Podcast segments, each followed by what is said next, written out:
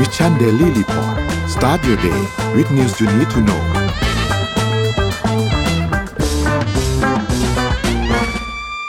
สวัสดีครับยินดีต้อนรับเข้าสู่ Mission Daily Report ประจำวันที่ 22 สิงหาคม 2566 นะครับ วันนี้คุณอยู่กับพวกเรา 2 คนตอน 7 โมงถึง 8 โมงเช้า สวัสดีพี่อ้อมครับ สวัสดีค่ะ แล้วก็สวัสดีท่านผู้ชมทุกท่านด้วยนะคะ ครับ สวัสดีเช้าวันอังคารครับที่จะมีเหตุการณ์เกิดขึ้น หลายอย่างเหลือเกินนะครับ ในวันนี้นะครับ เดี๋ยวรอติดตามกันนะครับว่าจะเป็นอย่างไรบ้างนะครับ เดี๋ยววันนี้เราพาไปอัปเดตตัวเลขกันก่อนครับว่าเป็นยังไงครับ ไปเริ่มต้นดูกันที่ตลาดหลักทรัพย์เซตบ้านเราครับ อยู่ที่ 1,525.85 นะครับ บวกมา 0.44%นะครับ ถัดมาครับหุ้นต่างประเทศครับดาวโจนส์ครับอยู่ที่ 34,358 นะครับ ติดลบมา 0.41%นะครับ NASDAQ บวก 0.63%ครับอยู่ที่ 13,374 นะครับ NYSE ครับอยู่ที่ 15,709นะครับติดลบมา 0.26%นะครับฟุตซี่100ครับอยู่ที่ 7,258ครับแล้วก็ห่างเสียงครับอยู่ที่ 17,623นะครับติดลบมา 1.82%นะครับถัดมาครับ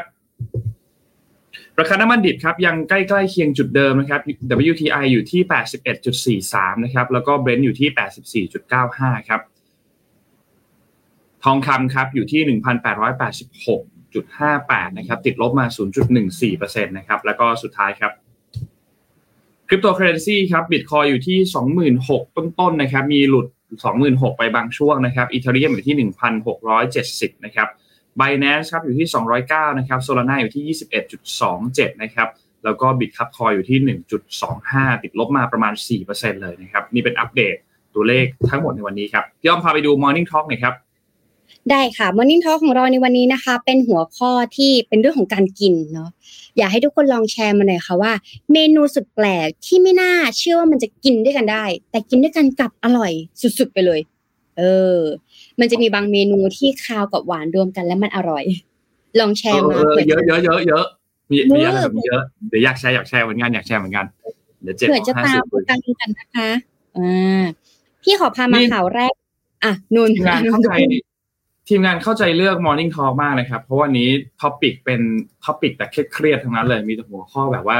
หนักๆทั้งนั้นเลย เพราะฉะนั้น Morning Talk เราต้องแบบสบายๆนะชิลๆหนะอะพี่อ้อมพาไปข่าวแรกนะครับ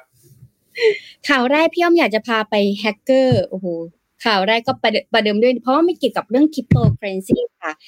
เอ่อเราจะเริ่มรู้แหละว่าเอ่อบิตคอยต่างๆ มันก็เริ่มลงเนอะเวลาเหรียญแม่ลงเหรียญอื่นมันก็ลงแล้วก็บวกกับ อ่ออีลอนมัสก็ได้ประกาศขายไปบางส่วนมันก็เลยทำให้บิตคอยบางส่วนก็ร่วงมานะคะ แต่อันนี้จะเป็นเกี่ยวกับแฮกเกอร์ของเกาหลีเหนือค่ะ เขาเนี่ยได้ขโมยเงินประมาณ 200 ล้านดอลลาร์ในการแฮกข้อมูลในปีนี้นะคะ เขาไม่ได้ทำแค่ปีนี้เขาทำมาหลายปีแล้วแล้วเขาก็เก็บสถิติด้วยนะคะอันนี้เนี่ยเกาหลีเหนือค่ะขโมยเงินดิจิตอลนะคะ ไปประมาณ 200 ล้านดอลลาร์จากการแฮก 30 ครั้งในปีนี้นะคะ ซึ่งน้อยกว่าปีที่แล้ว แต่ก็ยังมีจำนวนมากกว่าการโจมตี โดยน้อยมากกว่าเดิมเนี่ยเออการโจมตีมากกว่าเดิมถึง 10 เท่านะคะ ตามรายงานของบทวิเคราะห์บล็อกเชนนั่นเองนะคะคราวนี้เนี่ยแม้จะเห็นการลดลงอย่างมากจากการแฮกข้อมูลลับต่างๆนะถามว่าทำไมก็ตลาดมันหนีเนาะมันกระดตลาดมันไม่กระทิงเหมือนรอบสองสามปีที่แล้วที่แบบหูกราฟมันพุ่งสูงมากตอนนี้ก็ละตลาดหนีนะคะ คนก็เลยแฮกกันน้อยขึ้นนะคะคราวนี้เนี่ยส่วนใหญ่นะคะเขาจะแฮกอะไรนะคะเขาจะแฮกมาจากการที่เครือรัฐของเกาหลีเหนือเนี่ยเป็นกลุ่มในประเทศที่มีความประสบความสำเร็จมาก จากการแฮกข้อมูลค่ะ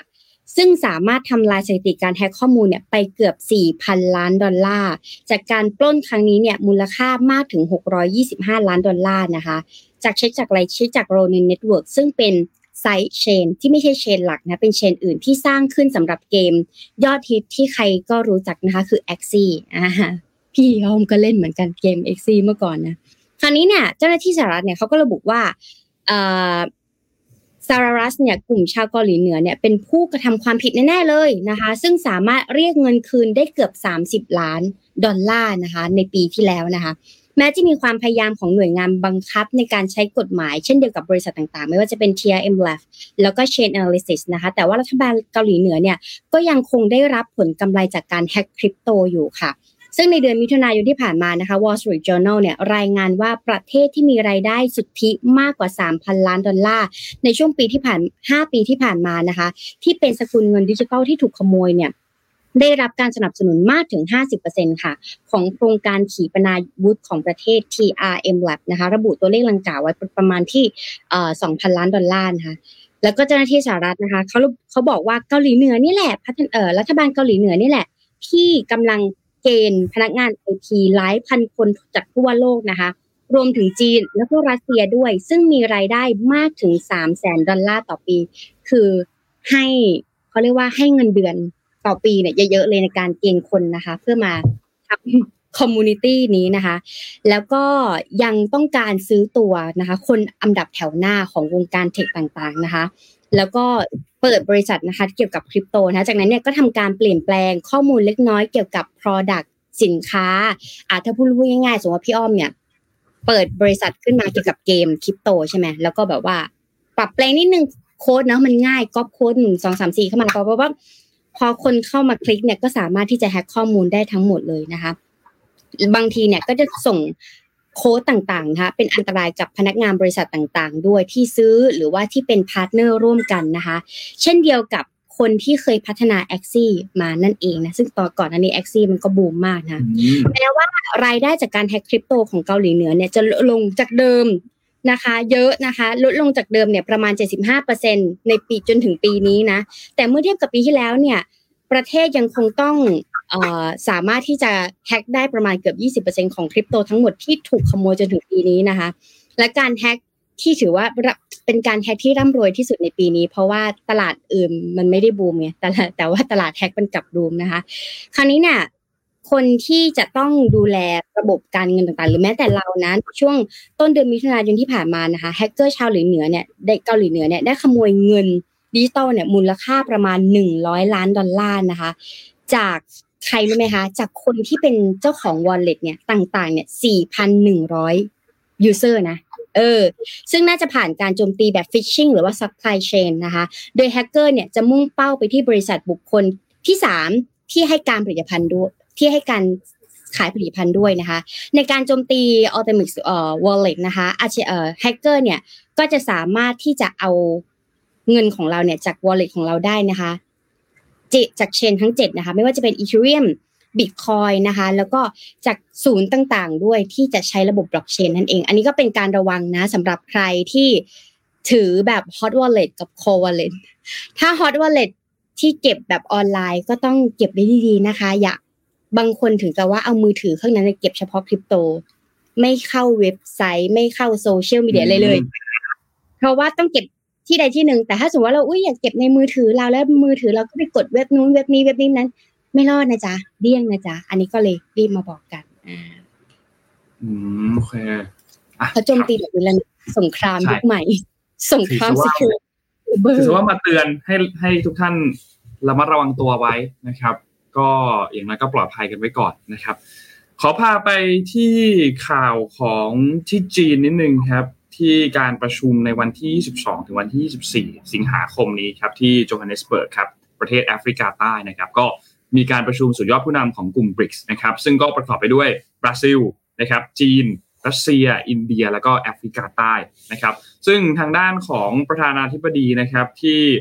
มีการพูดคุยกันในรอบนี้นะครับ คุณไซริลรามาโฟซานะครับที่เป็นประธานาธิบดีของแอฟริกาใต้นะครับ ก็ได้มีการเชิญทางด้านของผู้นำประเทศมากกว่า 60 ประเทศเนี่ยเข้าร่วมการประชุม โดยมีผู้นำกว่า 23 ประเทศนะครับ ที่สนใจในการเข้าร่วมการประชุมนะครับ แต่อย่างไรก็ตามครับ ก่อนการประชุมของเหล่าผู้นำอย่างเป็นทางการจะเริ่มต้นขึ้นนะครับ ก็มีรายงานว่ามีเจ้าหน้าที่ระดับสูงของจีนเนี่ยนะครับ ออกมาเปิดเผยว่ากลุ่มบริกเนี่ยควรที่จะ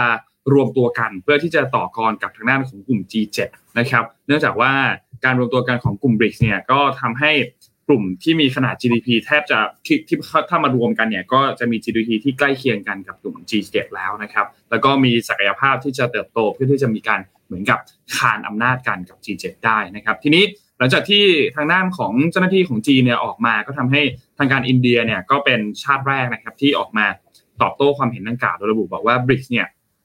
ควรจะเป็นการรวมตัวกันแบบไม่ฝักฝ่ายฝ่ายใดนะครับ แล้วก็เพื่อเปิดโอกาสทางเศรษฐกิจให้กับประเทศต่างๆ แล้วก็ไม่ได้เป็นการผูกมัดทางด้านการเมืองให้กับประเทศที่สนใจที่จะเข้าร่วมเป็นสมาชิกด้วยนะครับ ซึ่งทางด้านรัฐมนตรีกระทรวงการต่างประเทศของแอฟริกาใต้นะครับ ก็บอกว่าก็ถือเป็นก้าวอันหนึ่งที่ต้องบอกว่าผิด ถ้าหากว่ากลุ่มบริกเนี่ยจะก้าวขึ้นไปท้าทายกับกลุ่ม G7 นะครับแต่อย่างไรก็ตามการออกข้อให้กับกลุ่ม G7 เนี่ยก็อาจจะทำให้ได้รับการอนุมัติ ชาติอื่นๆ เช่น อิหร่านเวเนซุเอลาเข้ามาเป็นสมาชิกกลุ่มบริกนั้นก็อาจจะไม่สามารถที่จะทำได้นะครับทีนี้สำหรับการประชุมของกลุ่มผู้นำที่จะเกิดขึ้นในวันนี้เนี่ยครับวันที่ 22 จนถึงวันที่ 24 เนี่ยก็ค่อนข้างจะชัดแล้วว่าปูตินเนี่ยของรัสเซียนะครับจะไม่เดินทางเข้ามาร่วมนะครับแม้ว่าจะเข้ามาร่วมแบบเป็นตัวก็ไม่มาเข้ามาร่วมแบบเป็น video conference เนี่ยก็ไม่มา แต่ว่าทางสีจิ้นผิงเนี่ยเดินทางมา นะครับเดี๋ยวเราลง detail เรื่องของสีจิ้นผิงกันอีกนิดหนึ่งนะครับแต่ก็ต้องบอกว่าทั้งนี้ทั้งนั้นเนี่ยนะครับในบรรดาสมาชิกกลุ่มบริกส์เนี่ยนะครับบราซิลเนี่ยเป็นประเทศที่ออกมาเรียกร้องให้มีการเปิดรับสมาชิกเพิ่ม ก็คืออยากให้บริกส์เนี่ยรับเข้ามารับสมาชิกประเทศอื่นๆเนี่ยเข้ามาอีกนะครับแล้วก็พร้อมผลักดันประเทศอื่นๆ ยกตัวอย่างเช่นอาร์เจนตินาซาอุดิอาระเบียสหรัฐอาหรับเอมิเรตนะครับซึ่งก็ต้องมองว่าหลังจากนี้เนี่ยน่าติดตามว่าการรวมกันของบริกเนี่ยจะออกมาในรูปแบบ แล้วจะมีมาตรการทางการร่วมมือกันทางเศรษฐกิจออกมาในแบบใดบ้างนะครับ แต่ท้ายที่สุดแล้วเนี่ยก็ต้องวิเคราะห์กันว่าในครั้งนี้ในการประชุมพูดคุยในวันที่ 22ถึงวัน24 เนี่ยอาจจะยังไม่ได้มีการพูดถึงเรื่องของการลดการพึ่งพาเงินดอลลาร์สหรัฐนะครับ แต่ว่าอาจจะเป็นการหากรอบความร่วมมือกัน ในการใช้สกุลเงินของตัวเอง ในการค้ากันระหว่างประเทศสมาชิกนะครับ เพราะฉะนั้นอันนี้ก็เป็นอีกอันหนึ่งที่น่าสนใจแล้วก็น่าติดตามอยู่เหมือนกัน ทีนี้ เราพูดถึงเรื่องของสีชิ้นผิงนิดนึง อย่างที่บอกครับการประชุมบริกส์ในครั้งนี้เนี่ยเป็นครั้งที่ 15 นะครับ ที่เกิดขึ้นในวันที่ 22ถึง24 และที่สำคัญสีชิ้นผิงเดินทางมาร่วมประชุมในครั้งนี้ด้วย แล้วก็ถ้านับกันจริง ๆ ในปีนี้เป็นครั้งที่2นะครับที่เดินทางออกมาเยือนต่างประเทศอย่างเป็นทางการของสีชิ้นผิง นะครับก่อนหน้านี้เนี่ยถ้าใครจำได้ก็คือเกิดขึ้นในเดือนมีนาคมนะครับที่เดินทางมาเยือนกรุงมอสโก เพื่อพบกับทางด้านของวลาดิเมียร์ปูตินนะครับแล้วตอนนั้นก็มีการพูดคุยกันเรื่องของจุดยืนทางยุทธศาสตร์ต่าง ๆ ที่จะร่วมมือกันต่อต้านสหรัฐอเมริกานะครับทีนี้การเดินทางมาในครั้งนี้เนี่ยอย่างที่บอกว่าปูตินไม่ได้เดินทางมาด้วยนะครับส่งทางด้านของเซอร์เกย์ลาสรอฟนะครับที่เป็นรัฐมนตรีว่าการกระทรวงการต่างประเทศเนี่ยเดินทางมาร่วมแทนนะครับ ส่วนตัวเขาเนี่ยอาจจะ ร่วมวิดีโอแบบ video conference ไหมเดี๋ยวเรารอติดตามกันอีกทีหนึ่งบางส่วนบางข้อมูลก็บอกว่าไม่ร่วมเลยนะครับ บางส่วนก็มีข้อมูลบอกว่าจะร่วม video conference นะครับทางด้านของการเดินทางของสีจิ้นผิงในครั้งนี้เนี่ยก็ต้องบอกว่ามันเกิดขึ้นในเวลาที่ไล่เลี่ยกัน เมื่อวานนี้เราเพิ่งอ่านข่าวที่ทางด้านของญี่ปุ่นกับเกาหลีใต้เนี่ยเดินทางไปที่สหรัฐที่แคมป์เดวิดใช่ไหมครับที่มีการพูดคุยกันเพื่อที่จะเหมือนกับยกระดับความสัมพันธ์ระหว่างญี่ปุ่น แล้วก็เกาหลีใต้นะครับแล้วก็มีการพูดคุยกัน เกี่ยวกับเรื่องของการต่อต้านทางด้านของการแผ่ขยายอำนาจของจีนด้วยโดยเฉพาะอย่างยิ่งในพื้นที่ของแถบเอเชียนะครับเพราะฉะนั้นรอบนี้เนี่ยสีสิ้นผิงเดินทางมาบริกเนี่ยมีกรอบเรื่องของเศรษฐกิจการพูดคุยเรื่องเรื่องกับประเทศอื่นๆ ในสมาชิกก็จริงนะครับ แต่ต้องบอกว่าณปัจจุบันตอนนี้เนี่ยจีนเองก็มีปัญหาค่อนข้างเยอะนะครับเมื่อวานนี้ที่พี่อ้อมเอาปัญหาเอ้ยพี่เอ็มเอาปัญหาเรื่องของอสังหาริมทรัพย์เนี่ยมาเล่าให้ฟังก็ อันนั้นก็เป็นอีกหนึ่งปัญหาที่ ค่อนข้างที่จะใหญ่มากๆ ถ้าเรานับเป็น GDP ของจีนเองก็ไม่น้อยเหมือนกันนะครับ แล้วก็ยังมีปัญหาเรื่องของหนี้รัฐบาลท้องถิ่นที่เพิ่มสูงขึ้น ประเทศอื่นๆเขามีปัญหาเรื่องเงินเฟ้อกัน จีนมีปัญหาเรื่องเงินฝืด เดี๋ยวเราลงดีเทลกันด้วยวันนี้นะครับ แล้วก็ยังมีปัญหาเรื่องของอัตราการว่างงานของเยาวชนในจีนที่สูงที่สุดในประวัติการจนมีข้อมูลล่าสุดที่เขาเลิกรายงานตัวเลขอันนี้ไปเลยนะครับ รวมถึงยังมีการตั้งคำถามต่างๆ เกี่ยวกับเรื่องของ การลงทุนภายในประเทศ รวมถึงการเอ่อ government spending ด้วยนะครับ เพราะฉะนั้นรอบนี้เนี่ยจีนก็ต้องบอกว่าเจอปัญหาที่หนักพอสมควรนะครับ ต้องรอติดตามดูว่าจะมีการแก้ไขปัญหาได้ดีมากน้อยแค่ไหนนะครับ ประมาณนี้ครับสำหรับข่าวเรื่องบริกครับพอเมื่อกี้นนพาไปแวะไปญี่ปุ่นนะคะ ก็เลยมาอ่านข่าวนี้อีกรอบหนึ่งนะคะ นานาชาติค่ะเขาก็มีความกังวลนะคะ หลังมีการรายงานว่าน้ำเนี่ย ที่ปนเปื้อนในนิวเคลียร์รั่วไหลครั้งใหม่ในญี่ปุ่นนะคะในหวันหวนปินนะคะโฆษกกระทรวงการต่างประเทศจีนเนี่ยกล่าวถึง กรณีน้ำปนเปื้อนนิวเคลียร์รั่วไหลจากโรงไฟฟ้านิวเคลียร์ฟุกุชิมะนะคะที่เราเคยคุยกันไปก่อนหน้านี้เนี่ยได้สร้างความกังวลแก่นานาชาติแล้วนะคะ ตอนนี้ถึงความสามารถบริษัทของโตเกียวอิเล็กทริกพาวเวอร์คอมพานีหรือว่าเทปโกนะคะตลอดจนการบังคับการควบคุมที่มีประสิทธิภาพไม่เพียงพอของรัฐบาลญี่ปุ่นนะคะ ซึ่งในหวังเนี่ยระบุว่า ประชาคมระหว่างประเทศตั้งคำถามกับความชอบธรรมด้วยกฎหมายนะคะแล้วก็ความปลอดภัยของแผนการปล่อยน้ำเสีย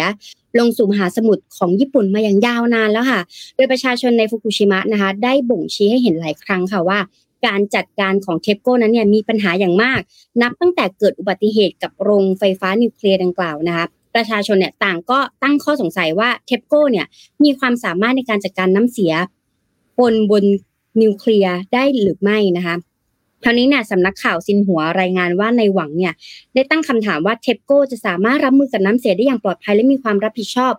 ตลอดกระบวนการทั้งหมดหรือเปล่านะคะ แล้วก็จะสามารถจัดการกับการปล่อยน้ำเสียอย่างยาวนานมา 30 ปีไหมนะคะ โดยปราศจากข้อผิดพลาด แล้วก็ข้อบกพร่องได้หรือเปล่านะคะจะไม่สามารถรับรองประสิทธิภาพและความน่าเชื่อถือยาวนานจากการดูแลของโรงงานได้หรือไม่ด้วยนะคือเขามีคำถามในคำถามเนาะ เพราะว่าเกิดปัญหาแล้วจะมีวิธีการแก้ยังไง แก้แล้วจะแก้ถึงสุดหรือเปล่านะคะเพราะมีปัญหาที่มันมานานแล้วนะ และจะสามารถเก็บตัวอย่างน้ำเสีย และเฝ้าติดตามกิจกรรมต่างๆ ตามกฎระเบียบอย่างเข่งครัดหรือเปล่านะคะ ซึ่งคำถามเหล่านี้ค่ะเป็นสิ่งที่ประชาคมระหว่างประเทศเนี่ย ต่างกำลังแบบคิด แล้วก็คำนึงถึงว่ามันจะแก้ปัญหาได้ไหมจัดการได้หรือเปล่านะคะ ในหวังนะคะ ก็ยังย้ำอีกว่าญี่ปุ่นเนี่ยควรจะใส่ใจต่อข้อกังวล อันชอบด้วยกฎหมายของประชาคมระหว่างประเทศ และประชาชนในญี่ปุ่นด้วยนะคะ ไม่ใช่แค่ในญี่ปุ่นอย่างเดียวแล้วแต่อันนี้มันเป็นเรื่องระดับนานาชาติแล้วนะคะ แล้วก็หยุดผลักดันแผนการปล่อยน้ำเสียลงสู่มหาสมุทรค่ะ แล้วก็ควรที่จะสื่อสารนะคะ ให้กับกลุ่มประเทศเพื่อนบ้านพันธมิตรต่างๆนะคะประเทศพันธมิตรเนี่ยอย่างจริงใจแล้วก็ต้องแสดงข้อตกลงต่างๆ ว่าจะมีวิธีการจัดการยังไงนะคะ ซึ่งการกำจัดน้ำเสียปนเปื้อนบนนิวเคลียร์เนี่ยด้วยความ รับผิดชอบเนี่ยมันควรจะต้องสื่อสารออกมาได้เยอะกว่านี้ คือไม่ใช่แค่บอกในประชาชนในประเทศเนาะแต่ว่ามันควรจะต้องสื่อสารกับต่างประเทศด้วยนะคะ แล้วก็ต้องตรวจสอบอย่างเข้มงวดจากการดูแลจากประชาคมระหว่างประเทศด้วย ไม่ใช่แค่ประชาชนในญี่ปุ่น หรือว่ารัฐบาลญี่ปุ่นที่สามารถมาดูแลเรื่องนี้นะคะ และในวันพรุ่งนี้นะคะ วันที่วันนี้แหละนะคะ ก็คือนายกรัฐมนตรีฟูมิโอะคิชิตะนะคะจะประชุมกับคณะรัฐมนตรีของ ของทีมเขานะคะ เพื่อหารือว่าจะปล่อยน้ำปนเปื้อนกัมมันตรังสีที่ผ่านการบำบัดแล้วจากโรงงานนิวเคลียร์ฟุกุชิมะลงสู่ทะเลเมื่อไหร่นะคะ ท่ามกลางเสียงคัดค้านจากชาวประมงท้องถิ่น แล้วก็ประเทศเพื่อนบ้านบางประเทศนะคะ มันก็ต้องมาติดตามกันดูนะคะ ว่าวันนี้พอเขาประชุมแล้วมันจะเป็นยังไง เพราะว่ามันก็เป็นเรื่องใครได้ดูสารคดีเด็ดฟลิเนี่ยผมไม่ธรรมดาเลยนะเออ แล้วมันก็มีปัญหาอย่างนี้มาอย่างยาวนานแล้วนะก็มาติดตามกันดูเขาจะเป็นแบบ แบบไหน มันจะลงเอยยังไง เออ ใช่ครับน่าน่าน่าเป็นห่วงกันน่ากังวลเหมือนกันครับ เรื่องนี้ แต่ก็ในมุมหนึ่งพอพอปัญหานี้เป็นประเทศญี่ปุ่นก็รู้สึกรู้สึก รู้สึกว่าเบาใจนิดนึงนะพี่อ้อมพอพอพอเป็นญี่ปุ่นอะเรารู้สึกว่ามาตรฐานของเขาอะมันจะสูง การที่เขาบอกว่าพอใช้ได้แล้วอะมันคือดีมากของของของหลายของกับหลาย ๆ ประเทศครับเพราะฉะนั้นก็ก็คิดว่า ต้องรอติดตามดู แต่เข้าใจทั้งสองฝั่งเลย เข้าใจทั้งคนที่จะต้องปล่อยน้ำแล้วก็เข้าใจทั้งชาวประมงในพื้นที่ที่กังวลกับผลกระทบที่จะตามมา โดยเฉพาะยิ่งกับการทำประมงของเขาเนี่ยก็เข้าใจทั้งสองฝั่งเลย รอติดตามความชัดเจนครับนนขอพาไปเรื่องข่าวการเมืองเลยแล้วกันนะครับไปอัปเดตกันเลยนะครับ วันนี้น่าจะยาวพอสมควร แต่จะพยายามสรุปให้สั้นที่สุดนะครับ เอาเรื่องแรกก่อนเลย วันนี้จะมีการโหวตเลือกนายกรัฐมนตรี นะครับในวันวันนี้แหละนะครับเอ๊ะหรือเราควรจะไปตามไทม์ไลน์ดี เพราะว่านายกรัฐมนตรีมันจะเกิดขึ้นท้ายสุดโดนเอาตามไทม์ไลน์ดีกว่า9โมงเช้าหลังจากเราไลฟ์จบเนี่ย8โมง9โมงเช้าที่สนามบินดอนเมืองเนี่ยนะครับอดีตนายกทักษิณจะเดินทางกลับมาที่ประเทศไทยนะครับเอาเรื่องนี้ก่อนอดีตนายกทักษิณเดินทางกลับมาที่ประเทศไทยเนี่ยนะครับ ซึ่งก็มีการ confirm เมื่อวานนี้ผ่านทางทวิตเตอร์ของอดีตนายกทักษิณเองเนี่ยนะครับที่ โพสต์ทวิตเตอร์ถ้าใครได้ติดตามทวิตเตอร์ของโทนี่วู้ดซัมเราไม่แน่ใจว่าเขาใช้ชื่อโทนี่วู้ดซัมไหมหรือว่าใช้ชื่อทักษิณเลยนะครับทักษิณไลฟ์นะครับก็เมื่อวานนี้เนี่ยใน Twitter ก็มีการพูดถึงบอกว่าพรุ่งนี้9โมงเช้าผมขออนุญาตกลับไปอาศัยอยู่บนผืนแผ่นดินไทย และร่วมอากาศหายใจกับพี่น้องคนไทยด้วยคนนะครับ ก็อันนี้ก็เป็นการโพสต์เมื่อวานนี้ตอนช่วงประมาณ ช่วงช่วงบ่ายๆเย็นๆนะครับประมาณ4ี่โมงห้าโมงนะครับก็โพสต์ข้อความอันนี้นะครับว่าวันวันนี้แหละ9โมงเช้านะครับก็จะเดินทางมาที่สนามบินดอนเมืองนะครับ ทีนี้ทางด้านของตำรวจเนี่ยนะครับ ก็มีการประชุมกันหน่วยงานที่เกี่ยวข้องต่างๆนะครับ เพื่อที่จะเตรียมแผนเขาเรียกว่าเหมือนเตรียมความพร้อมเรื่องความปลอดภัยในการรับทางด้านของทักษิณชินวัตรอดีตนายกรัฐมนตรีที่เดินกลับเดินทางกลับมาที่ประเทศไทยในวันนี้เนี่ยนะครับ ทางด้านของ พลตำรวจโทประจวบเองที่เป็นทางด้านผู้ช่วยผู้บัญชาการตำรวจแห่งชาตินะครับ ก็บอกว่าขณะนี้มีการเตรียมความพร้อมในแต่ละจุดไว้แล้วนะครับ โดยในส่วนของสารดีกาก็ได้รับการประสานในเรื่องของการดูแลความปลอดภัยครบถ้วนแล้วนะครับลานจอดเครื่องบินส่วนตัวและเรือนจำเจ้าหน้าที่เองก็เดินทางไปตรวจสอบความพร้อมเช่นเดียวกัน โดยตอนนี้เนี่ยก็ได้รับการประสานมาจากท่าอากาศยานแล้วว่าทักษิณจะเดินทางเข้ามาในประเทศจริง นะครับแล้วก็ตอนนี้ยังไม่ได้มีความกังวลใจใด ๆ ในการรับตัวทักษิณนะครับ ในขณะที่สื่อมวลชนที่มารอรับเนี่ยก็เจ้าหน้าที่ก็จะมีการประสานร่วมกับสื่อมวลชน ว่าจะมีจำนวนเท่าไหร่ และจะไปรอรับกันที่บริเวณไหนนะครับซึ่งคาดว่าก็จะมีอยู่ทุกจุดที่คุณทักษิณต้องเดินไป โดยเจ้าหน้าที่ก็จะอำนวยความสะดวกอำนวยการจราจรให้กับกลุ่ม มวลชนและก็สื่อมวลชนที่เดินทางมารอรับนะครับ ส่วนข่าวอื่นๆ เองก็ยังไม่ได้มีอะไรที่น่าเป็นห่วงสักเท่าไหร่นะครับสำหรับที่เจ้าหน้าที่มีการพูดถึงออกมานะครับ แล้วก็ทางด้านของผบตรเองก็มีการยืนยัน ก็มีการเตรียมแผนไว้รัดกุมทุกขั้นตอน แล้วก็พร้อมดูแลความปลอดภัยในฐานะบุคคลสำคัญ แล้วก็อีกประเด็นหนึ่งในเรื่องของอดีตนายกยิ่งรักชินวัตรก็ยังไม่ได้มีรายงานว่าจะเดินทางกลับมาด้วยนะครับ อันนี้ก็ยังคงเป็น question mark อยู่นะครับ อันนี้รอติดตามกันอีกทีนึงนะครับ ว่า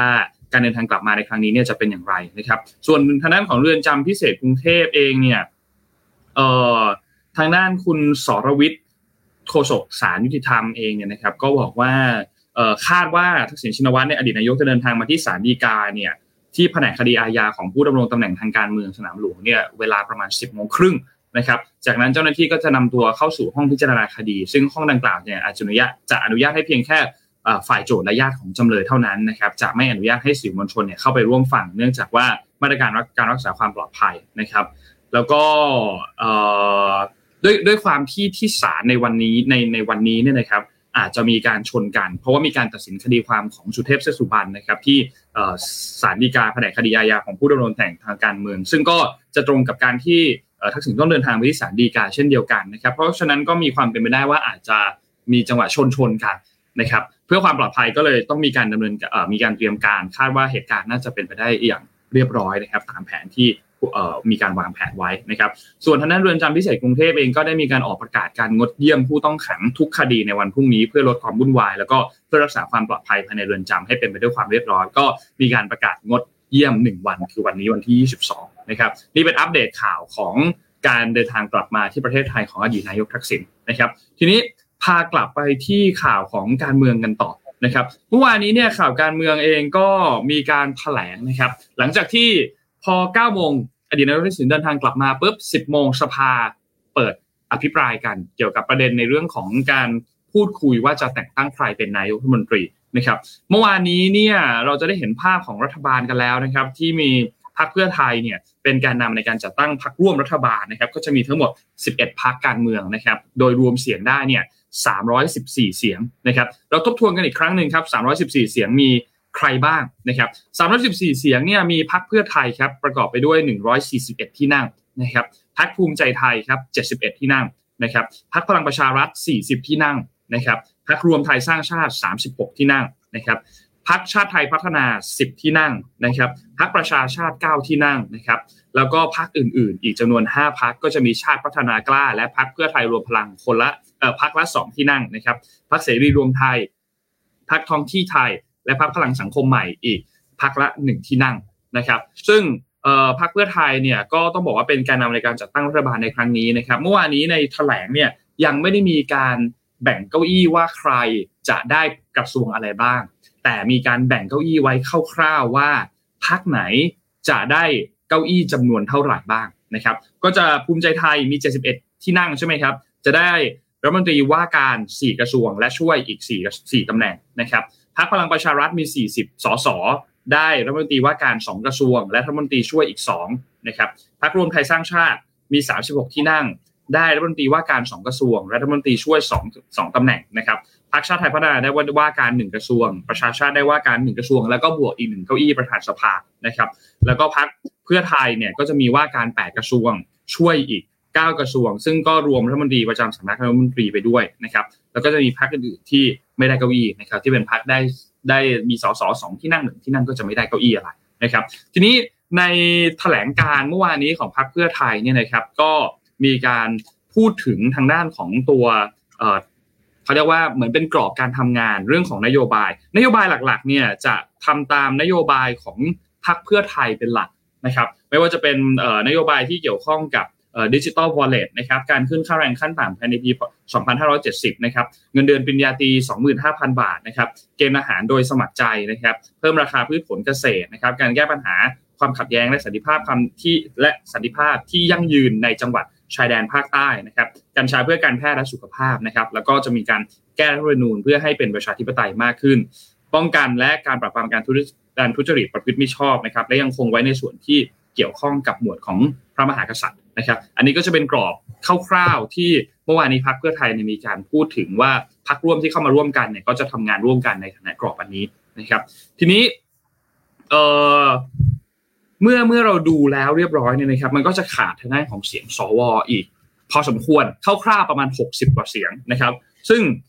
เมื่อวานนี้ที่มีการ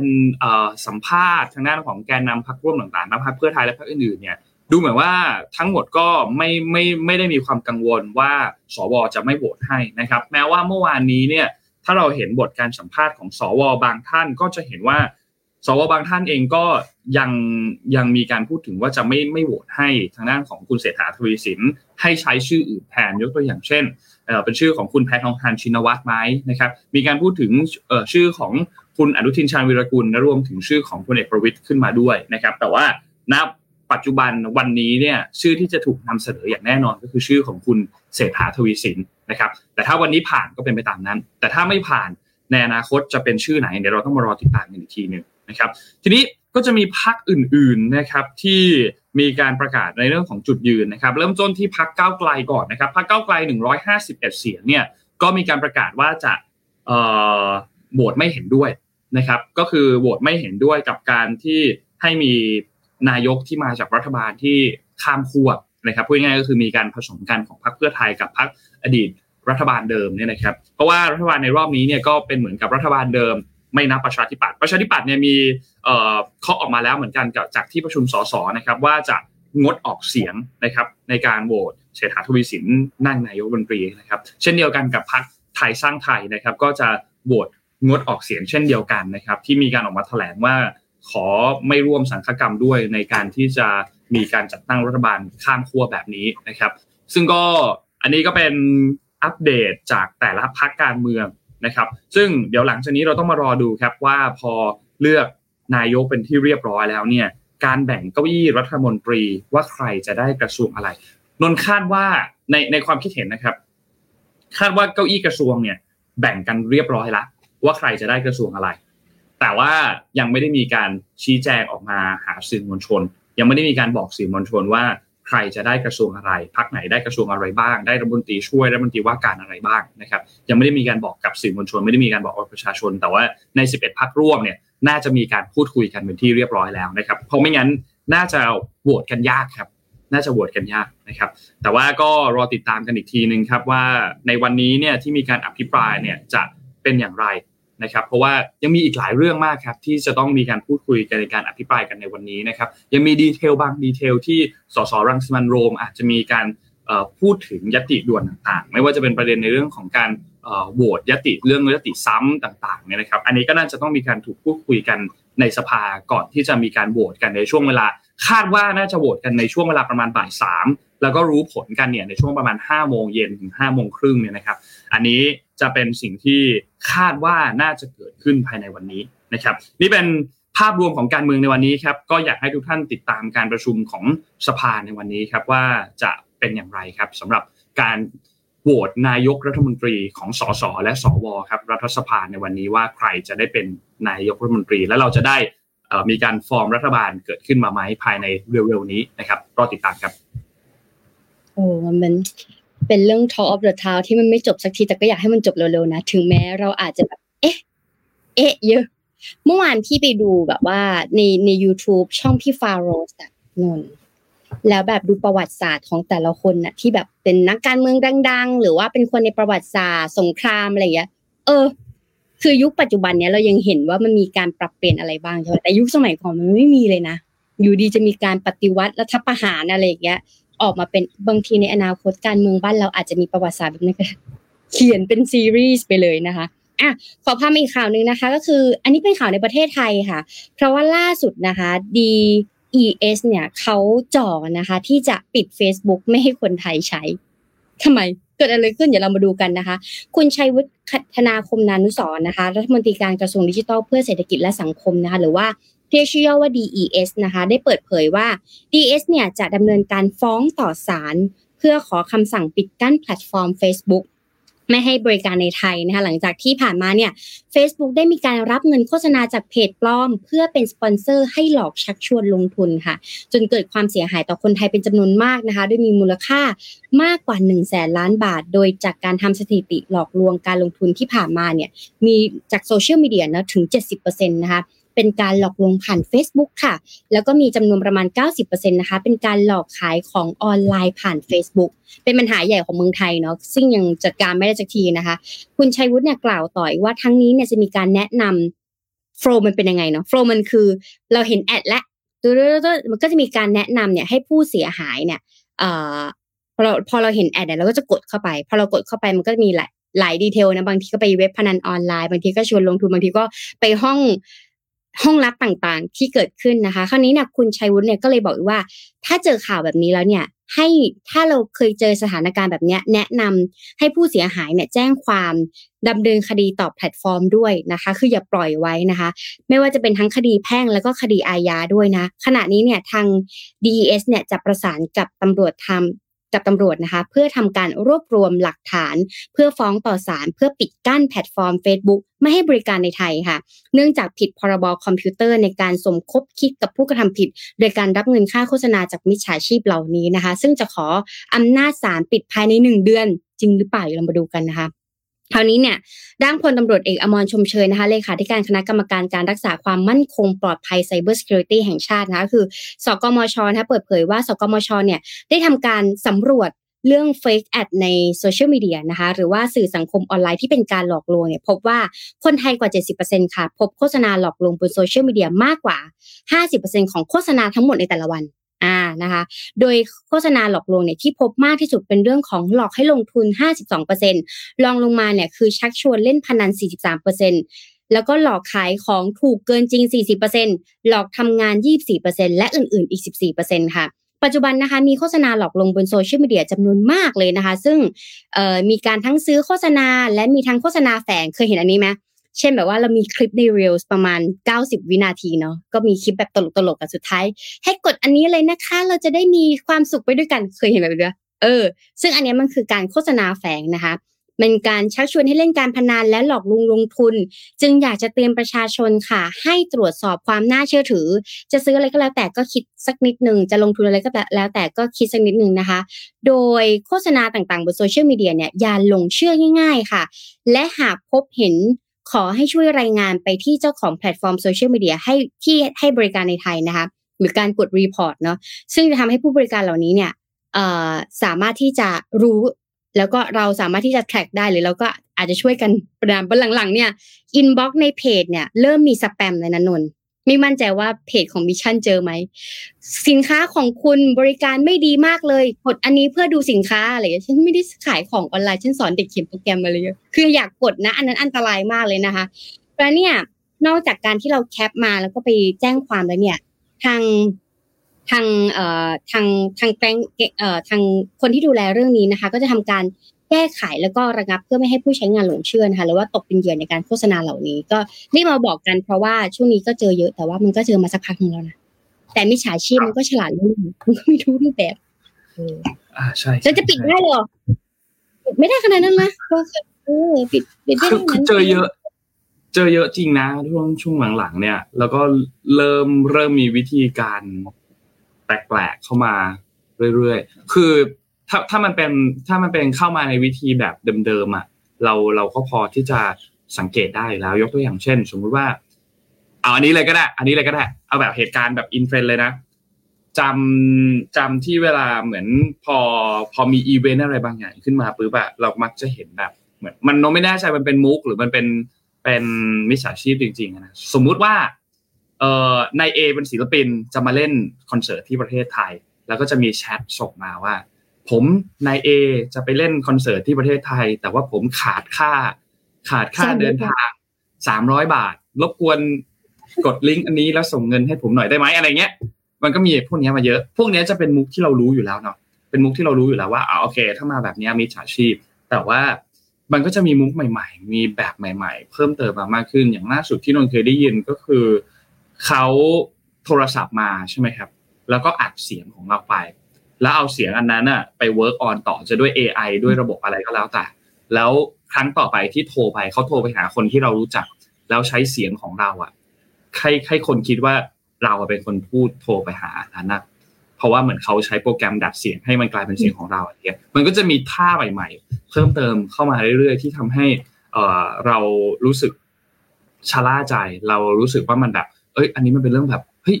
อันนี้มันน่าจะตัวจริงนี่ ก็เสียงมันเป็นเสียงคนนี้นี่อะไรอย่างเงี้ย มันเป็นใช่เลยนี่อะไรอย่างเงี้ย มันก็จะทำให้เราชะล่าใจมากขึ้นเรื่อยๆ ซึ่งอันนี้โนว่า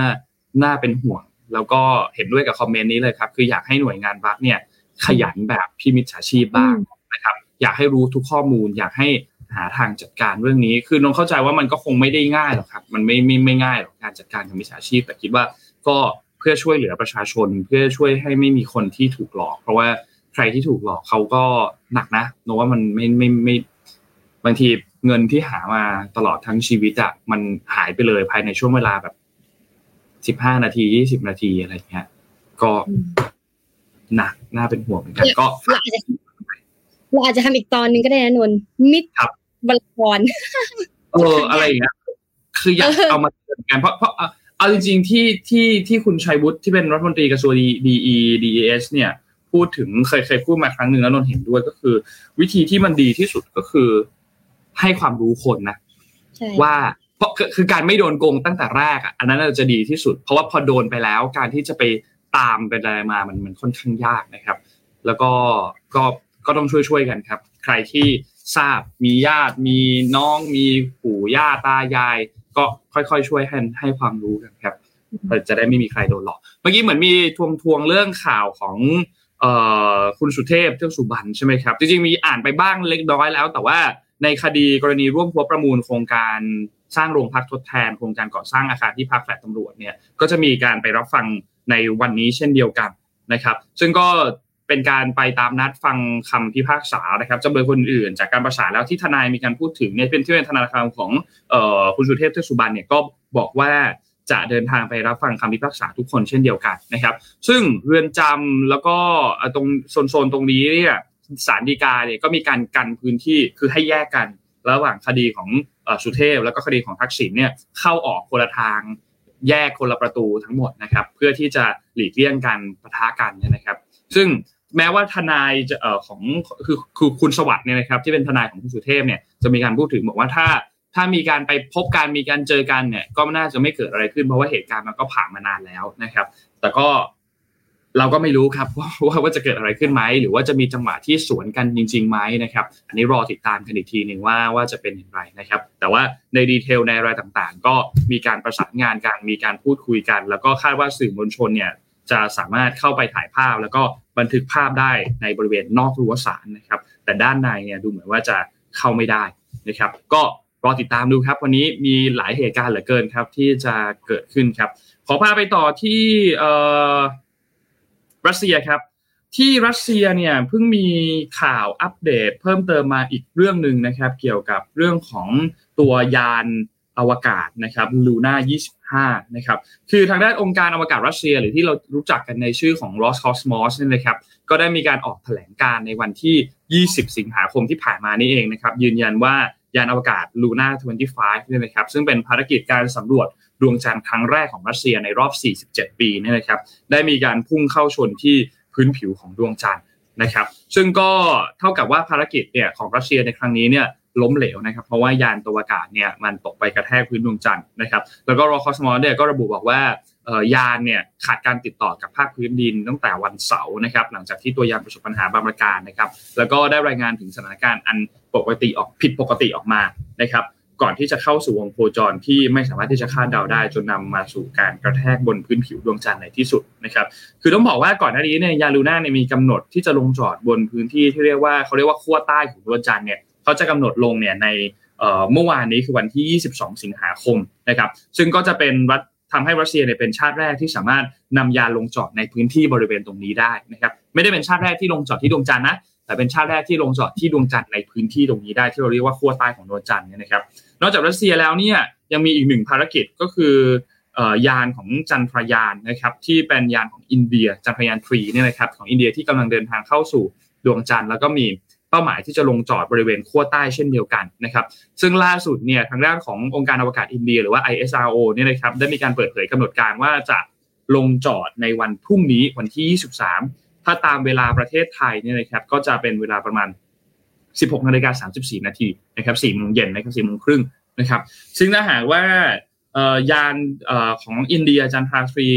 ลงจอดได้สำเร็จเนี่ยนะครับก็จะทำให้อินเดียเนี่ยกลายเป็นชาติที่ 4 ต่อจากสหรัฐ ต่อจากสหภาพโซเวียตแล้วก็จีนนะครับที่สามารถที่จะนำยาลงจอดลงบนดวงจันทร์ได้ และที่สำคัญคือถ้าลงจอดแล้วสำเร็จเนี่ยก็จะเป็นชาติแรกที่สามารถลงจอดบริเวณขั้วใต้ของดวงจันทร์ได้ด้วย ซึ่งเป็นจุดที่ยังไม่เคยมีชาติใดเนี่ยลงจอดสำเร็จมาก่อนนะครับเพราะฉะนั้นอันนี้ก็เป็นอันหนึ่งที่น่าติดตามกันสำหรับภารกิจในครั้งนี้ของทางด้านอินเดียนะครับหลังจากที่รัสเซียเนี่ยภารกิจล้มเหลวไปเป็นที่เรียบร้อยแล้วนะครับ อันนี้เป็นเรื่องน่าติดตามพอสมควรนะครับ ก็ อยากให้ทุกท่านรอดูสถานการณ์กันอีกทีหนึ่งนะครับ ว่าเพราะว่ามันก็ใกล้ๆจะเกิดวันพรุ่งนี้แล้วเนาะสำหรับการลงจอดของทางด้านอินเดียเนี่ยนะครับว่ามันจะ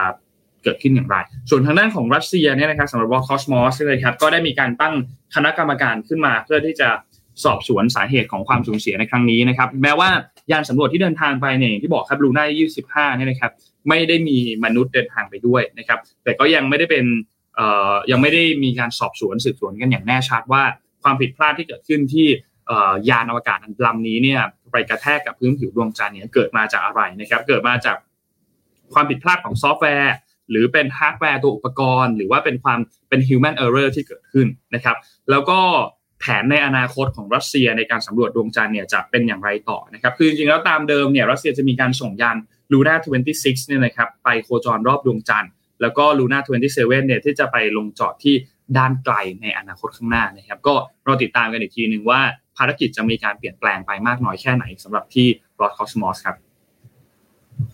อืมนึกถึงตอนที่ส่งน้องหมาขึ้นไปอะ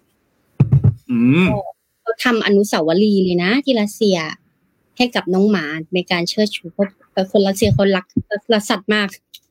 ส่งน้องหมาไปอีกนะ คะมาอีกข่าวนี้นะคะ ก็คือเราอะเคยตั้งคำถามแล้วว่าไอ้ผลงาน AI ที่เราเจนมันขึ้นมานี้เนี่ยมาเวลาเราถูกก๊อปปี้ไปอะจะมีรัฐบาลหรือว่ามีอะไรคุ้มกันเราหรือเปล่านะคะมันเป็นทรัพย์สินทางปัญญาของเราไหมนะคะล่าสุดค่ะสหรัฐนะคะ ได้ตั้งมาแล้วนะคะว่าอะไรต่างๆที่เกิดจาก AI นะคะจะไม่รับผิดชอบมันไม่ใช่ฝีมือของมนุษย์มันเป็นฝีมือของ AI นะดังนั้นเนี่ยจะก๊อปปี้จะอะไร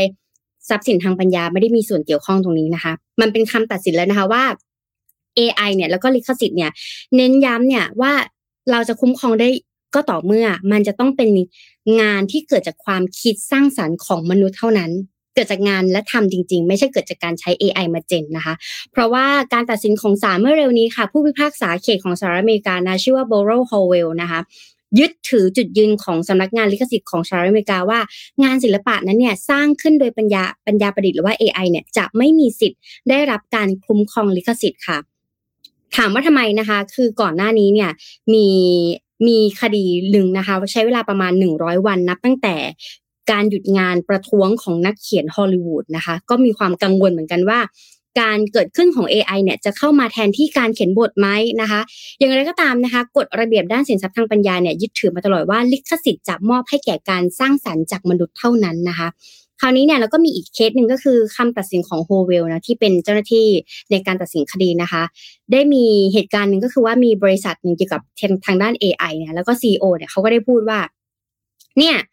ผลงานต่างๆ เนี่ย ที่บริษัทผมเนี่ยได้สร้างขึ้นมานะแล้วก็ AI เป็นคนสร้างนี้นะ่ะทุกอย่างเนี่ยเป็นของบริษัทผม ไม่ใช่ลูกค้าที่มาเจนงาน AI ทีหนึ่งนะคะดังนั้นเนี่ยพิพากษาท่านนี้เนี่ยก็เลยยิ่งตัดสินใจชัดไปอีกค่ะว่า ไม่ได้งานของมนุษย์เนี่ยจะถูกคุ้มครองเท่านั้น แต่ถ้าเกิดเป็น AI เนี่ย ถ้าเราอนุญาตให้ AI ถูกครอบครองหรือว่าเราเราเราปกป้องสินทรัพย์ทางปัญญาของ AI เนี่ย บริษัทนี้ก็อาจจะต้อง ถือสิทธิ์ทั้งหมดของงานเจนโคดทั้งหมดเลยนะคะคราวนี้เนี่ยฮาวเวลก็ไม่เห็นด้วยนะคะ แล้วก็เน้นย้ำถึงความสำคัญของมนุษย์ ที่ควรจะต้องสร้างผลงานต่างๆขึ้นมานะคะ จากรูปวาดอย่างภาพนี้นะจากรูปวาดแทนที่จะให้ AI วาดเรามาวาดเองนะถ้าเกิดคุณอยากให้คุ้มครองสิทธิต่างๆ ผลงานของคุณเนี่ยคุณควรจะต้องเขียนมันขึ้นมาเองนะคะ แล้วก็ชี้เป็นกรณีก่อนหน้านี้นะคะ เช่น b o r r o w Girl นะคะ ซึ่งสนับสนุนความคิดในการปกป้องสิ่งที่มนุษย์สร้างขึ้นมานะคะ อีกทั้งแสดงให้เห็นว่าแม้แต่ภาพถ่ายของสัตว์เนี่ยก็ไม่สามารถจุดสิทธิได้ซึ่งมันมีคดีก่อนหน้านี้ว่าสมมติว่าเราพี่อ้อมถือกล้องกล้องแบรนด์หนึ่งขึ้นมา แล้วพี่อ้อมถ่ายภาพ ภาพนี้จะเป็นของใคร ภาพนี้จะเป็นของผู้ถ่าย หรือภาพนี้จะเป็นของฟิล์ม หรือภาพนี้จะเป็นของบริษัทกล้องนะ มันเคยมีเหตุการณ์เหล่านี้เกิดขึ้นมา แต่พอ AI เนี่ย ทุกคนแบบเกิดไอเดียขึ้นมาแล้วมันมีการแข่งประกวดภาพใช่ไหม แล้วก็สิ่งที่เกิดขึ้นคือไอผลงาน AI เนี่ยกับชนะรางวัลนะคะหลังๆ มันมีเริ่มมีงานโฆษณาที่ใช้ AI มามากขึ้นนะคะ แล้วก็ฮาเวลเนี่ยก็ได้เตือนนะคะว่าใครที่อยากจะให้คุ้มครองสิทธิปัญญาของตัวเอง กับผลงานลิขสิทธิ์ของตัวเองเนี่ยคุณจะต้องสร้างมันขึ้นมาเอง แล้วก็จะมีทีมงานนะคะในการตรวจสอบด้วย คราวนี้สหรัฐอเมริกาก็เริ่มจัดตั้งทีมสำหรับการตรวจสอบว่าผลงานชิ้นนี้เป็นของ AI หรือว่าผลงานชิ้นนี้เป็นของใครกลายเป็นว่ากลุ่มโปรแกรมเมอร์เนี่ย ค่าตัวก็สูงขึ้นจากการที่จะต้องแบบมาเช็คว่าอันนี้เกิดขึ้นจริง อันนี้หรือไม่จริงหรืออันนี้เป็นของ AI หรืออันนี้เป็นของคนนะคะ ก็ติดตามกันต่อไปว่าจะเป็นยังไงเพราะต่างประเทศเขาก็ให้เทคแล้วนะทุกคนเขาก็เริ่มจัดตั้งโครงการหน่วยงานนี้แล้วนะทุกคน บ้านเราอยู่ไหนแล้วยังจะปิด Facebook เลย คิดดูสิ นั่นสิครับ นั่นสิครับนั่นสิแต่ว่าเรื่องนี้มันก็นะ มันแบบน่าน่าเป็นห่วงเหมือนกันนะพี่ยอมเรื่องเนี้ย เรื่อง AI เรื่องเพราะว่าอย่างล่าสุดที่เราเห็นข่าวว่า เอ่อที่ที่ที่แปลงภาพจริงแล้วกลายเป็นภาพแบบเหมือนเป็นอนิเมะอนิเมะนิดนึงใช่ไหมแล้วแต่จริงๆแล้วมันมันมันถูกเริ่มต้นมาจากการที่เหมือนเขา feed ภาพของศิลปินคนหนึ่งให้ AI เยอะๆ แล้วให้ AI เหมือนแบบสร้างภาพที่คิดว่าศิลปินคนนี้น่าจะเป็นคนวาดอะไรเงี้ย ซึ่งไม่ไม่ไม่ไม่ได้รับเขาเรียกว่าอะไรอะใช้คำว่าอะไร consent หรอไม่ได้รับ consent จากศิลปินคนนั้นอะ ว่าให้ให้สามารถที่ใช้ AI generate generate ภาพอันนี้ได้อะไรเงี้ย คนก็เลยตั้งคำถามว่าอ้าวแล้วถ้าเป็นแบบนี้มันผิดลิขสิทธิ์ไหมอะไรเงี้ย เพราะว่าศิลปินคนนั้นก็ไม่ได้เป็นคนวาดเองโดยตรง แต่เป็น AI ที่เป็นคนวาด แต่ AI เนี่ยเรียนรู้วิธีการวาดสไตล์การวาดมาจากศิลปินคนนี้จริงๆอะไรเงี้ยมันก็เลยเป็นคำถามที่ถูกตั้งขึ้นมา พอสมควรเลยครับน่าน่าน่าเป็นห่วงเหมือนกันเรื่องนี้ คือมันน่าเป็นห่วงในอนาคตว่า แล้วในอนาคตมันจะเป็นอย่างไรต่อเนาะอันนี้น่าสนใจนะครับ พาไปดูข่าวถัดมาครับ เอาพาไปดูเรื่องนี้นิดหนึ่งเออเรื่องนี้เป็นข้อมูลที่มีคนถามมาในช่วงต้นสัปดาห์ที่ผ่านมา หรืออาจจะตั้งแต่สัปดาห์ที่แล้วแล้วเนี่ยนะครับบอกว่าที่คนจีนจากประเทศจีนเดินทางเข้ามาแล้วมาทำอสังหาริมทรัพย์ในเมืองไทยเนี่ย จริง ๆ แล้วทำได้ไหมเราน่าจะเคยเห็นภาพภาพหนึ่งที่เป็นภาพแบบเออเราไม่แน่ใจน่าจะเป็นโรงแรมกำลังก่อสร้างอยู่ ในประเทศไทยนั่นแหละจริงๆมันอยู่แถวบ้านนนด้วยไม่ไกลจากตรงนั้นมาก แล้วเขาติดป้ายบอกว่าแบบเหมือนเหมือนเป็นเป็นป้ายภาษาจีนเลยนะ มีภาษาอังกฤษด้วย แต่ถ้าจำไม่ผิดไม่มีภาษาไทย ก็คือแบบเหมือนเป็นโอกาสที่จะได้เป็นเจ้าของโรงแรมในประเทศไทยแล้วอะไรอย่างเงี้ยแบบป้ายประมาณเนี้ย แต่ว่าติดป้ายเป็นตัวภาษาจีนอะไรเงี้ยนะครับ ซึ่งจริง ๆ แล้วเนี่ย อันนี้ก็เป็นอีกอันหนึ่งที่น่าสนใจ แต่ทีนี้ก่อนหน้านี้เนี่ยเรามีข่าวที่รถกระบะพุ่งชนท้ายรถยนต์โรลส์รอยใช่ไหมครับที่เป็นข่าวในสัปดาห์ที่แล้วที่ผ่านมา แล้วปรากฏว่าเจ้าของรถยนต์โรสลอยเนี่ยเป็นชาวจีนที่ประกอบธุรกิจในไทย ก็เลยทำให้เกิดคำถามว่า เอ๊ะทำไมเราถึงพบเห็นชาวจีนที่เดินทางเข้ามาอยู่อาศัยทำมาหากินในประเทศไทยเป็นจำนวนมาก อย่างที่พี่ปิ๊กพูดถึงในสัปดาห์ที่แล้วเนี่ยพี่ปิ๊กก็เคยพูดถึงบอกว่าเออ คือในไทยมันง่ายกว่า ถ้าเทียบถ้าเทียบกับในจีน ถ้าเขาอยู่ในจีนเขาอาจจะเป็นคนที่มีความสามารถไม่ได้สูงมาก ไม่ได้สามารถที่จะทำเงินได้เยอะมาก แต่พอมันอยู่ในไทยกลับกันความสามารถมันสูงขึ้นนะครับ ทีนี้ก็เลยทำให้เกิดคำถามอันนี้ขึ้นมา วันนี้ก็เลยทีมงานเขาก็เลยเตรียมข้อมูลมา เราจะเลยพูดถึงอยากพูดถึงเรื่องของเทรนด์ชาวจีนที่เข้ามาอยู่ในเมืองไทยกันมากขึ้นในช่วงนี้แล้วก็เปิดสาเหตุว่าทำไมเขาถึงสามารถซื้อสังหาริมทรัพย์และประกอบอาชีพในประเทศไทยได้นะครับมีรายงานของ South China Morning Post ครับที่มีการระบุบอกว่า หลังจากที่ทางการจีนเนี่ยเปิดประเทศในปี 2023 ใช่ไหมครับก็ทำให้ชาวจีนเนี่ยมีการแห่เดินทางออกมานอกประเทศ หลังจากที่วิกฤตโควิด -19 เนี่ยคนจีนไม่สามารถที่จะเดินทางไปอย่าง ไปต่างประเทศได้อย่างสะดวกมากนะในช่วงระยะเวลา 3 ปีที่ผ่านมานะครับ โดยประเทศไทยเองเนี่ยก็เหมือนเป็นอีกหนึ่งหมุดหมายล้วกันที่ชาวจีนเนี่ยนิยมเดินทางมานะครับตั้งแต่เป็นสถานที่ท่องเที่ยวยอดนิยมแล้วนะครับในปี 2023 กลายเป็นหมุดหมายของการเข้ามาอยู่อาศัยแล้วก็ทำมาหากินนะครับในรายงานฉบับนี้เนี่ยมีการระบุบอกว่า ค่าครองชีพที่สูงขึ้นตามเมืองใหญ่ของจีน อย่างเซี่ยงไฮ้แล้วก็ปักกิ่งเนี่ยนะครับทำให้เกิดกระแสการใช้ชีวิตเกษียณในต่างประเทศ โดยเฉพาะอย่างยิ่งในประเทศไทยเนี่ยนะครับโดยเฉลี่ยแล้วเนี่ยถ้าหากต้องการมาใช้ชีวิตเกษียณในเมืองใหญ่ของจีนเนี่ยต้องใช้เงินเนี่ยประมาณเขาเรียกว่า 4 ล้านหยวน ถ้าคิดเป็นเงินไทยก็ประมาณ 19 ล้านบาทนะครับแต่ในขณะเดียวกันครับถ้ามาใช้เงินเอ่อมามาใช้ชีวิตเกษียณที่ประเทศไทยเนี่ยใช้เงินเพียงแค่ประมาณ 6 0 0 0 0 0หยวนหรือคิดเป็นเงินไทยก็ประมาณ 3 ล้านบาทนะครับซึ่งมันแตกต่างกันชัดเจนนะ19 ล้านบาทกับ 3 ล้านบาทนะครับนอกจากค่าครองชีพที่ต้องบอกว่าถูกกว่ามากๆแล้วเมื่อเทียบกับที่จีนเนี่ยนะครับอสังหาริมทรัพย์ในไทยเองก็เป็นสินทรัพย์ที่คุ้มค่ากับการลงทุน เนื่องจากว่าให้ผลตอบแทนที่ค่อนข้างดีมากกว่าอัตราดอกเบี้ยเงินฝากที่ประเทศจีนทำให้คนจีนเองก็สนใจในการที่จะซื้อสังหาริมทรัพย์ในไทยเป็นอย่างมากนะครับ พอสองปัจจัยนี้มันเกิดขึ้นครับ ก็ส่งผลทาให้ความต้องการของอสังหาในประเทศไทยเนี่ย ของชาวจีนเนี่ยนะครับ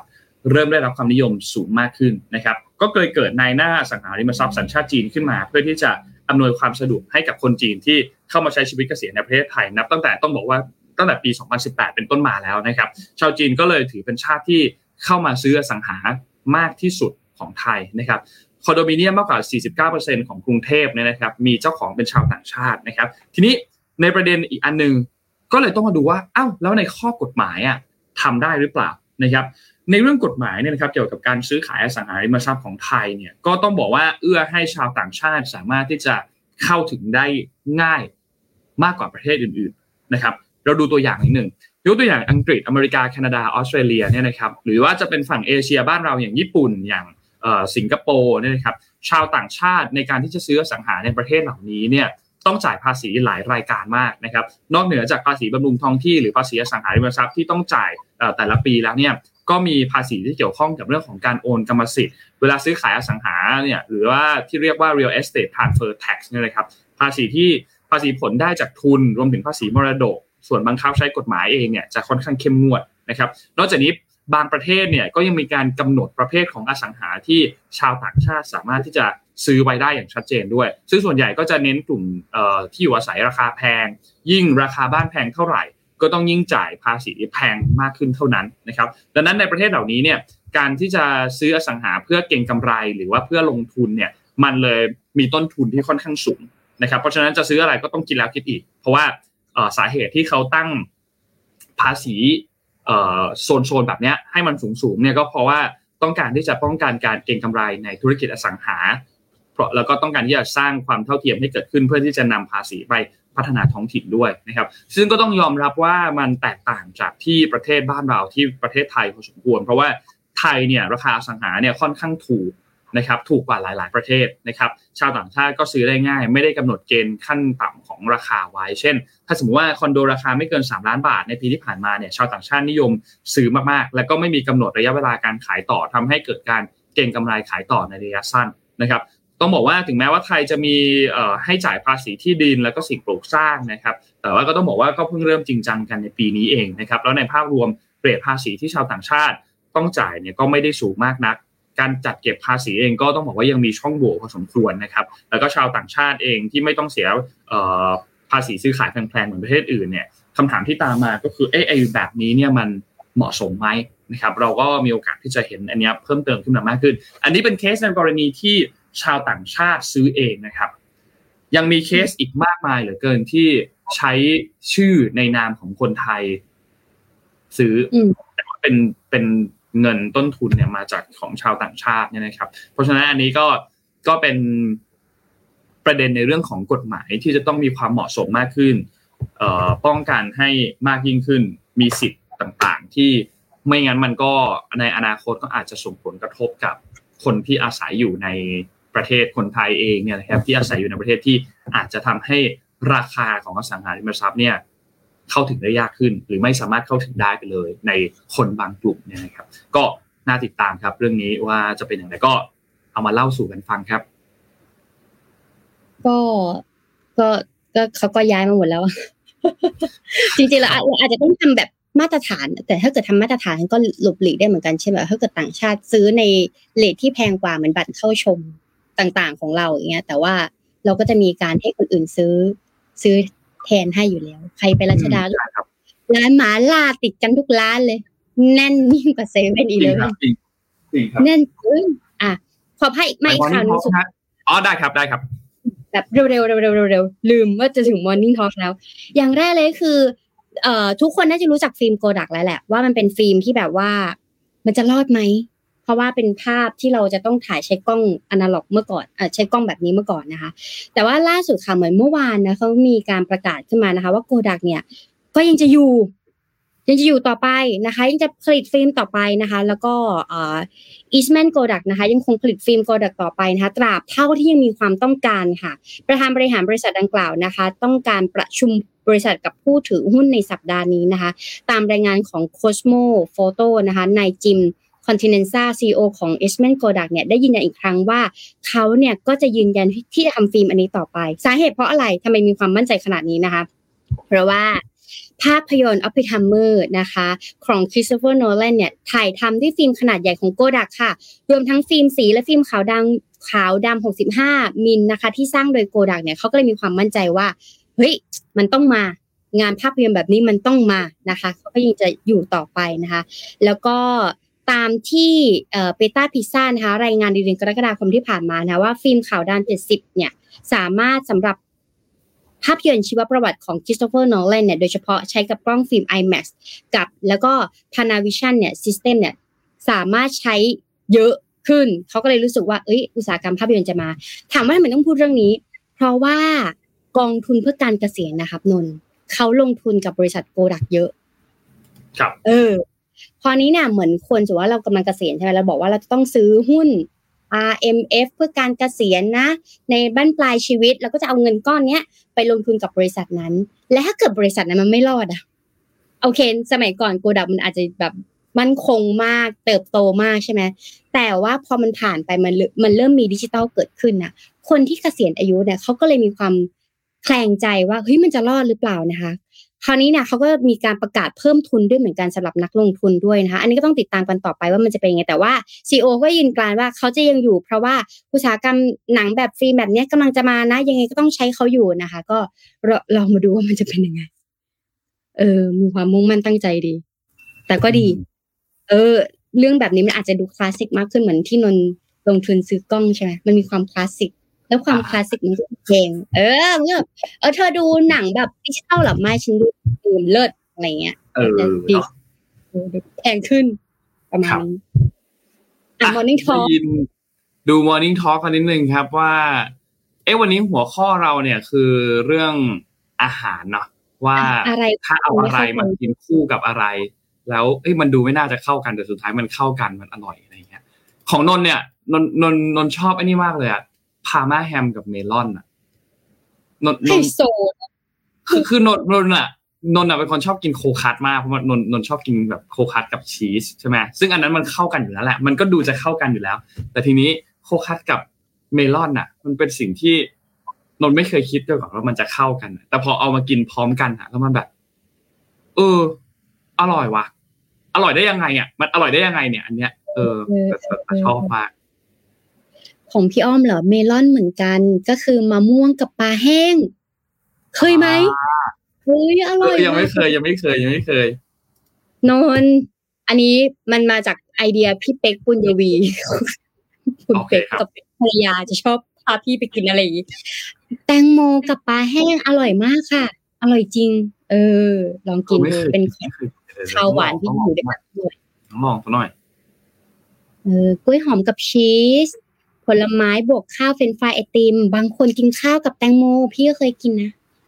ข้าวกับแตงโมเหรอครับนี่สมัยก่อนคนเออไม่ใช่สมัยก่อนหรอกแต่ว่า ตายายเนี่ย คนอายุเยอะๆเนี่ยเขาก็ไม่ได้มีตู้เย็นเนาะสมัยก่อนเนาะแตงโมเนี่ยมันจะเป็นถือว่าเป็นอาหารเย็นธาตุเย็นที่ทำให้เราแบบ ดับคลายร้อนเพราะบางคนก็จะเอาแตงโมไปกินกับข้าว อืมอ๋อนี่นี่นี่นี่อีกอันหนึงอยากจะ c l o u d y present มากซีเรียลปกติเวลาเรากินแบบซีเรียลแบบ cornflakes อะไรเงี้ย cornflakes ที่มันเป็นรูปกล่องหรือรูปไก่อะของ Kellogg อะเออคนส่วนใหญ่เขาก็จะกินกับนมกันใช่ไหมก็จะจะใส่ corn ใส่นมก่อนใส่ cornflakes ก่อนแล้วก็เทนมลงไปใส่ cornflakes ลงไปอะไรเงี้ยอันนี้ก็เป็นคลาสสิกแล้วก็อาจจะบางคนที่ advance ขึ้นมานิดนึงอาจจะใส่พวกผลไม้ที่เป็นแบบเบอร์รี่เข้าไปด้วย อาจจะใส่กล้วยเข้าไป หรือใส่แบบสตรอเบอรี่ใส่บลูเบอร์รี่เข้าไปใช่ไหมนนท์กิน cornflakes กับเนยครับ คืออ่าคือเป็นเอา cornflakes ใส่จานใช่ปะแล้วก็เอาเนยแบบหั่นแบบไม่ต้องหนามากหั่นบางๆ แล้วก็วางไปบนผิวใช่ไหมครับ แล้วเอาเข้าไมโครเวฟประมาณสักนาทีหนึ่งมันก็จะเป็นแบบเหมือนเป็นแบบ cornflakes อบเนยอะมอร่อยมาก ชอบมาก อันนี้เป็นเมนูที่กินบ่อยมากเหมือนกันอันหนึ่งคือคือคือรู้สึกว่ามันอร่อยอะกับอีกอันหนึ่งที่ที่อยากที่อยากแนะนำคือ คือมันโน้ตว่ามันเคยมีใน KFC กับ McDonald มันเป็นเฟรนช์ฟราย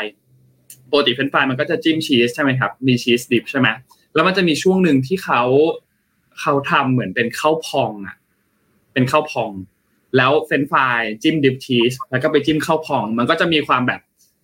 กรอบๆไปด้วยอะไรเงี้ย ซึ่งไอไอข้าวพองอันนั้นอะมันไม่มีเมนูอันเนี้ยขายแล้ว แต่ทีนี้ไอข้าวพองเนี่ยมันมีขายเป็นแบบเหมือนเป็นซีเรียลครับ มันชื่อ rice crispy มันจะเป็นกล่องสีฟ้าๆนี่เนี่ยนนเปิดให้ดู คุณเอาไปทำกินเองที่บ้านได้เพราะมันไม่ยาก เดี๋ยวนะ นี่แล้วในไทยที่มันนจะหนน้าตาประมาณนี้นี่นี่นี่นี่นี่หน้าตาประมาณนี้ เรื่องของกินต้องไว้ใจนนเออนี่มันจะหน้าตาวันนี้เป็นกล่องสีฟ้าของ Kellogg มีขายในซูเปอร์มาร์เก็ตทั่วไปครับ แล้วก็ไปทอดเฟรนช์ฟรายแล้วก็ซื้อ dip ชีสมา แล้วพอ dip ชีสเสร็จก็ค่อยมาจิ้มอันเนี้ยกิน อร่อยมาก อร่อยมาก มันจะได้อีก t e x t อร์หนึ่งอร่อยมากเหมือนกันไปไปดูแปลก น้ำลายไหล เออๆนี่เดี๋ยวอ่านคอมเมนต์มากอ่านคอมเมนต์มากเขาบอกว่า ส่วนตัวเคยลองกินเครปหมูหยองพริกเผาใส่ช็อกโกแลตเครปเนี่ยเป็นอาหารแบบ เป็นอาหารเหมือนติดบั๊กเหมือนพระเจ้าทำบั๊กมานิดนึงไอ้เครปเนี่ยใส่ของหวานใส่ของคาวใส่อะไรก็ตามลงไปอะก็ยังอร่อยอยู่ ไอศครีมยังอร่อย เออ ใส่อะไรก็ตามลงไปอะมันก็ยังอร่อยอยู่ไอ้เครปเนี่ยเป็นแบบว่าติดบั๊กติดบั๊กอันหนึ่งเป็นอาหารติด บั๊กบางคนบอกว่าเอ่อแตงโมปลาแห้งแต่ปลาแห้งหาไม่ง่าย บางคนเอาน้ำพริกค่ะ เออ เอาแตงโมมาหั่นเป็นลูกเต๋าหรือ แล้วก็ใส่แบบน้ำพริก น้ำพริกหลายๆน้ำพริกกับน้ำพริกปลาร้าหรือน้ำพริกตาแห้งอะไรอย่างเงี้ยได้เหมือนกัน อืมนี่นี่นี่มีคนนี้อะโวคาโดจิ้มโชยุเฮ้ยฉันเฮ้ยไม่เคยอันนี้อร่อยนะจริงเหรออันนี้อร่อย อันนี้อร่อยนะ คือคือคือคือนนท์อะโดน TikTok TikTok อีกแล้วแล้วก็เป็นอะโวคาโดแล้วก็จิ้มกับโชยุแล้วเขาบอกว่ามันรสชาติเหมือนแซลมอน เหมือนแซลมอนแบบเหมือนแซลมอนจิ้มโชยุอะไรเงี้ยก็เลยลองดูแล้วก็แบบโอเครสชาติไม่ได้เหมือนแซลมอนจริง ๆ แต่ว่ามันก็ให้ t e x t อร์ให้กลิ่นที่แบบเอ้ยอร่อย หลังจากนั้นนนท์กินอะโวคาโดก็จิ้มโชยุตลอดเลยเอออะโวคาโดจิ้มโชยุอร่อยอร่อยแต่คือไม่ไม่ต้องจิ้มแบบหนักๆนะคือจิ้มให้พอมีรสชาติเหมือนเวลาเรากินปลาดิบอะไม่ต้อง ใช้เยอะมากอะไรเงี้ย อร่อยอร่อยนี่ work work ชอบทำไมบ้านเราครีเอทีฟกันขนาดนี้อุ้ยก๊อปได้หลายอันเลยนะเออบางคนมีส้มตำกับทุเรียนด้วยนะมันก็เลิศอยู่นะส้มตำกับทุเรียนเหรอครับ เออ เออ หรือว่าบางทีก็มีแกงส้มกับองุ่นอย่างเงี้ย เออ เออแปลกไอดีเดียอะดีเออไม่โอมันเมื่วัอนกี้ติมันนร้อนใส่เนย โอวันโอวันตินร้อนใส่เนยเหรออุ้ยมันต้องหอมมากแน่ๆเลย อีกอันหนึงเมื่อกี้ที่นนท์พูดถึงเฟรนช์ฟรายใช่ไหมกับเอ่คอรับที่แบบว่าเหมือนเหมือนคอนเหมือนคอนดิฟกับไอติมใช่ปะบางคนพี่เคยกินนะเฟรนช์ฟรายกับไอติมอร่อยไอติมไอติมเอออร่อยหิวแหละน้องว่าทุกคนหิวแหละเอาจริงตอนเนี้ยหิวแหละกดดูแล้วอะ เออไอเดียดีมากนะคะ ขอบคุณมากค่ะเอแล้วอน่าสนใจครับว่าน่าสนใจครับ ได้เมนูหลายอันที่จะไปลองเองเหมือนกัน อ่าหลายน่าสนใจ ครบถ้วนไหมครับ วันนี้ น่าจะครบครับ น่าจะครบถ้วนแล้วครับ ก็วันนี้รอติดตามสถานการณ์การเมืองกันนะครับ อีกหนึ่งชั่วโมงนะครับ เป็นเช็คพอยต์แรกของวันนี้นะครับ ที่อดีตนายกทักษิณเดินทางกลับบ้านนะครับ แล้วก็ 10 โมงก็จะเป็นการเปิดสภานะครับ เพื่อที่จะ อภิปรายพูดคุยกัน แล้วก็มีวาระหลักๆ ก็คือเรื่องของการแต่งตั้งนายกรัฐมนตรีนะครับ เพราะฉะนั้นวันนี้ติดตามการเมืองกันตลอดทั้งวันได้นะครับ เพราะว่าก็จะเป็นอีกหนึ่งวันที่ก็จะมีผลกับเราไปอย่างน้อย 4 ปี ถ้าได้นายกใหม่นะครับ แล้วก็รอติดตามกันดูว่าผลจะออกมาเป็นอย่างไรนะครับ แล้วเดี๋ยวยังไงพรุ่งนี้เราคงมาสรุปกันให้ฟังกันอีกทีแน่นอนละว่าเมื่อวานนี้หรือวันนี้มันเกิดเหตุการณ์อะไรขึ้นบ้างในสภารวมถึงนอกสภาด้วยนะครับ วันนี้ขอบคุณสปอนเซอร์ของพวกเรากันครับ ขอบคุณ Mitsubishi Pajero Sport ครับที่เป็นผู้สนับสนุนหลักของพวกเรานะครับ Mitsubishi Pajero Sport Elite Edition นะครับจุดสตาร์ทความแตกต่างนะครับและขอบคุณท่านผู้ฟังทุกๆทท่านที่ติดตาม MDR ในเช้าวันนี้นะครับขอบคุณทุกคนมากๆจริงๆนะครับแล้วพบกันใหม่อีกครั้งหนึ่งในวันพรุ่งนี้วันพุธที่ 23 นะครับ วันนี้เราสองคนลาไปก่อนครับ สวัสดีครับ สวัสดีค่ะ Mission Daily Report start your day with news you need to know